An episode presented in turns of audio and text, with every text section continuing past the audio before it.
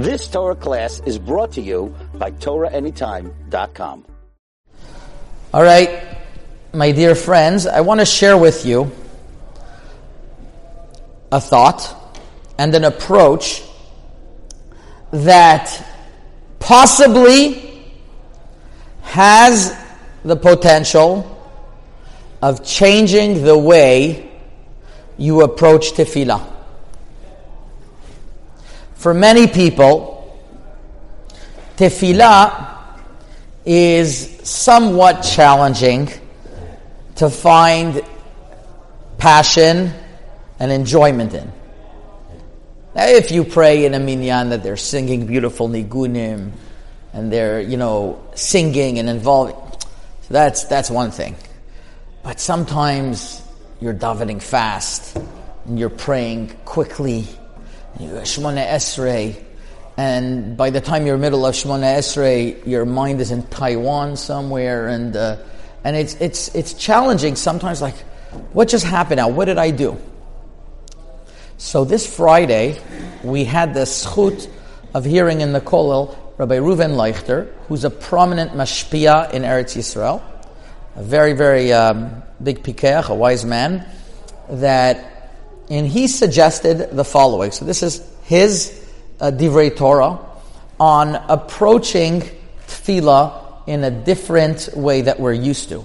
And I want to tell you about it, and I want to see if uh, you will think about incorporating this. And I want you to give me your feedback next week on how it went. Because I've already started doing it and it already changed me. The truth is, I don't know about you, but the way that I approach tefillah is a very selfish manner. I start off the first three brachot of Shemona Esrei. Hashem, you're the best. Gibor Van Nora. Kind of like prepping Hashem for like, okay, I'm about to ask a lot of stuff. So Hashem, I want to, you know, be on your good side. I want to, you know, bribe kind of Hashem. And then, okay, I need da'at, you know. You I was once Purim, once Purim day in uh, Givat Shaul, and, and I was praying, and then there was a guy in the minyan. He was like drunk, and he was like, he was an American guy, so he was in English. Everybody else didn't understand English there, and he was saying, he, he was saying a Shemon out loud. he was out loud. He was like totally out loud. Everyone was quiet. He was out loud. He's drunk. He's like, Atachonen la damdat. He says, Hashem, nothing goes in, nothing goes in. That's how he, he prays when he's quiet, just he doesn't say it out loud. So we ask Hashem for that, and we ask Hashem for parnasa and for refuah. Give us this, give us that. And we come to other brachot like Tishkon, Yetoch Yerushalayim Irchan, Etzemach David Avdecha, bring the Mashiach and build Yerushalayim. All right, uh, we go through that also. I guess uh, it's not so relevant to us, but we go through it also, and then we go back to Modim. But that's a very selfish way from approaching tefillah. Shouldn't it be that we should just ask Hashem our bakashot, and all of the brachot should be about our bakashot, which is, I guess, what tefillah is, is, is being mevakesh from Hashem? That's question number one. Question number two, it's not very polite that we go through the whole Esrei, and we don't even say the word please once. Truth is, in Nusach Sfard, you do find in Sfaradi, you find Be'onyenu. So you find it once, another time also. Nusach Ashkenaz doesn't have na at all. You say, oh, the Sephardim are more polite. Not true. Uh, it's only once or twice.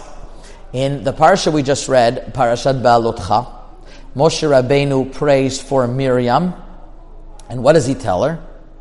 What does he tell, tell Hashem? What is the tefillah that Moshe Rabbeinu says? El na, refa na, la. El na, refa na, la. Two out of five times. That's 40%. Out of one tefillah, he said please 40% of the time. So don't tell me that it's not a language of tefillah because Moshe Rabbeinu used it. So what's the discrepancy over here? Why don't we ever say na in our tefillah? So the thought is like this, and this is a very important thought to incorporate there's a difference, and there's a fundamental difference between a tefillah aruka and a tefillah ktsara. A tefillah ktsara means I need something from Hashem. Please. You do it quickly, succinctly. You ask what you need. And that's what it is. And we do that at the end of Shemona Esrei by Elokai Netzor.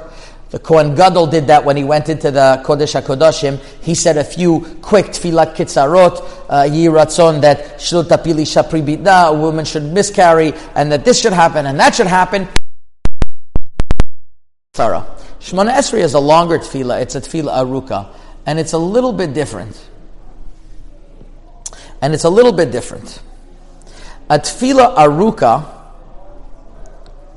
the approach by a tefillah aruka is that a person comes in front of HaKadosh Baruch Hu and he says, Hashem,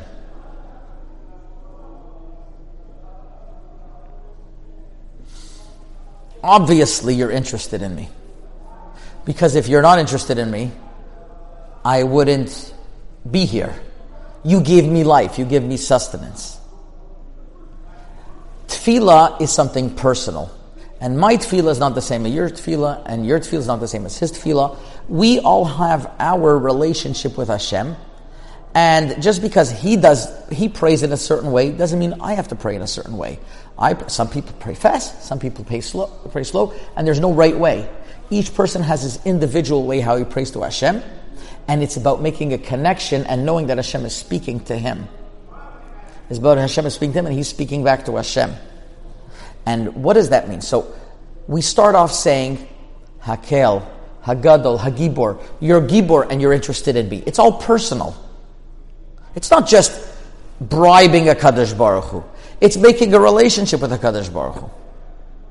But the problem is like this. Our approach of tefillah is only looking for whatever's rotten in our life, looking for the rotten apples, sniffing them out, and say, Here, Hashem, I don't have this, I don't have that, I don't have this, please give me. No. That's not what tefillah is about. How about looking at what Hashem gave you and increasing that? Obviously, you give me da'at, I wouldn't be here, and you gave me da'at. Help me have more. With my kochot, with my talents, help me do more for Am Yisrael. And then, and rifa'enu, you give me health every day. You look at it in a positive way, you're going to want to daven more. You're going to get more of a cheshik. You're not, it's not a, oh, I need this. I, I go, I'm asking. You know, I don't know about you. I don't like asking people things. It doesn't give me motivation. But when I have a relationship and I like speaking to someone, I do have motivation. That's the difference how our Shemona Esrei should be like. A tefillah when you need something quickly, you ask Hashem, please, please, please give me this. That's fine. You're, you're, you're allowed to do that in a, in, a, in a limited capacity. But that's not what the three, three tefillot are about. The three tefillot are about building a relationship between you and a HaKadosh Baruch Hu. Amazing. Let me tell you, he says a story, it was unbelievable, that there was a mission that went to the Gra's Kever.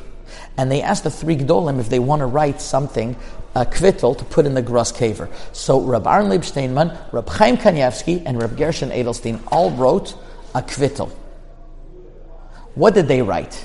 So they looked, I don't know why they looked, how they looked, I don't know the story, but they, they, they one of them opened up Rav, Rav Aaron Leib's uh, uh, kvittel, his, uh, his, um, his request to the Gaon Mivilna, Zakever, and he said, Yiratzon, that I should be able to be mezake et harabim, that I could, that I could help the tzibur.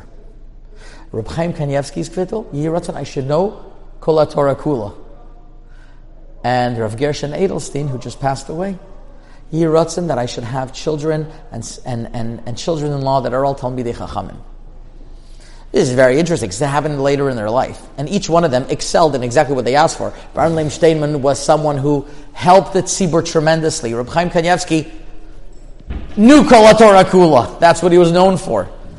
And Reb Gershon Edelstein had wonderful, wonderful children, son-in-laws, Rosh Yeshiva's big tzaddikim. So they, they recognized what they had, and they, they took a blessing of what they had and they increased it. That's what our relationship to Hashem should be. Not looking at maybe I want what somebody else has or what I'm missing.